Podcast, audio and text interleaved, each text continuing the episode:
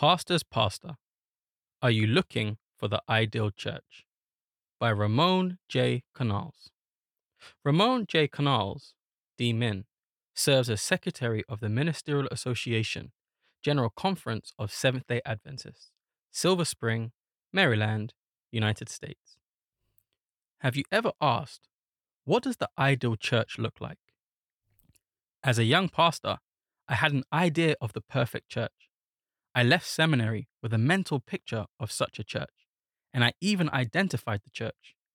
I did not tell anyone, but secretly I hoped to become the pastor of that church. I began to think of all the things I could do with a church like that. I was coveting the largest and most influential church in the conference, but I was sent to the smallest church district in the conference. God has a way of teaching us humility. As pastors and church leaders, we are continually fascinated by the thought of an ideal church, a model of religious worship, fellowship, and growth. In the 1980s and 1990s, the Willow Creek Community Church in Illinois exemplified a new vision for worship, drawing countless attendees with its novel worship and outreach methods. I visited the church with a group of young pastors, all enthusiastic to glean insights and adopt successful strategies. Meanwhile, the Yoido Full Gospel Church in South Korea emerged as another beacon of influence. Pastors and spiritual leaders from around the world flocked to South Korea, drawn by the church's distinctive worship and the charisma of its lead pastor. Both examples undeniably pique our interest and inspire us. But does the Bible offer guidance on the kind of churches God wishes us to establish? Church pioneer Ellen G. White states, quote, The first and second chapters of Colossians have been presented to me as an expression of what our churches in every part of the world should be. End quote. So, what are the qualities found in the Colossian church that have global significance? Here are 12 qualities that may be replicated worldwide. 1. Have faith in Christ Jesus, believing and trusting in Jesus Christ as the Lord and Savior.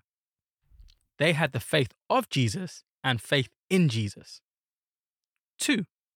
Show love for all the saints, having a genuine love for all believers in the church, not just some of the saints, but all the saints. 3. Store up hope in heaven, maintaining a heavenly perspective and ultimate hope in a glorious future. 4. Understand the grace of God, acknowledging and receiving God's grace. Only those who understand God's grace can offer it to others. 5. Bear fruit and grow, demonstrating spiritual growth and the fruit of the Spirit. 6.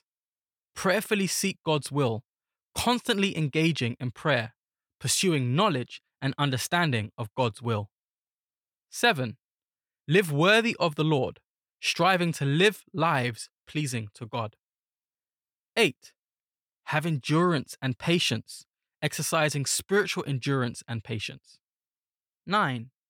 Have joyful thankfulness, displaying gratitude to God with joy. 10. Recognize Christ's supremacy, understanding and acknowledging Christ's preeminence. 11 present God's word in fullness, witnessing, teaching, and preaching the complete word of God. 12. Guard against deceit, being vigilant against persuasive arguments and deceit. Where did the Colossian church learn qualities such as love, patience, and gratitude? They learned it from their leader, Epaphras, a constant intercessor for the spiritual maturity of the Colossian church. If you are looking for the ideal church, you may have already found it. Just ask the Holy Spirit to give you the faith, love, and commitment of Epaphras, that we may also be called servants and faithful ministers of Jesus Christ. For bibliographical and biblical references on this article, and for much more content for pastors and church leaders, please visit ministrymagazine.org.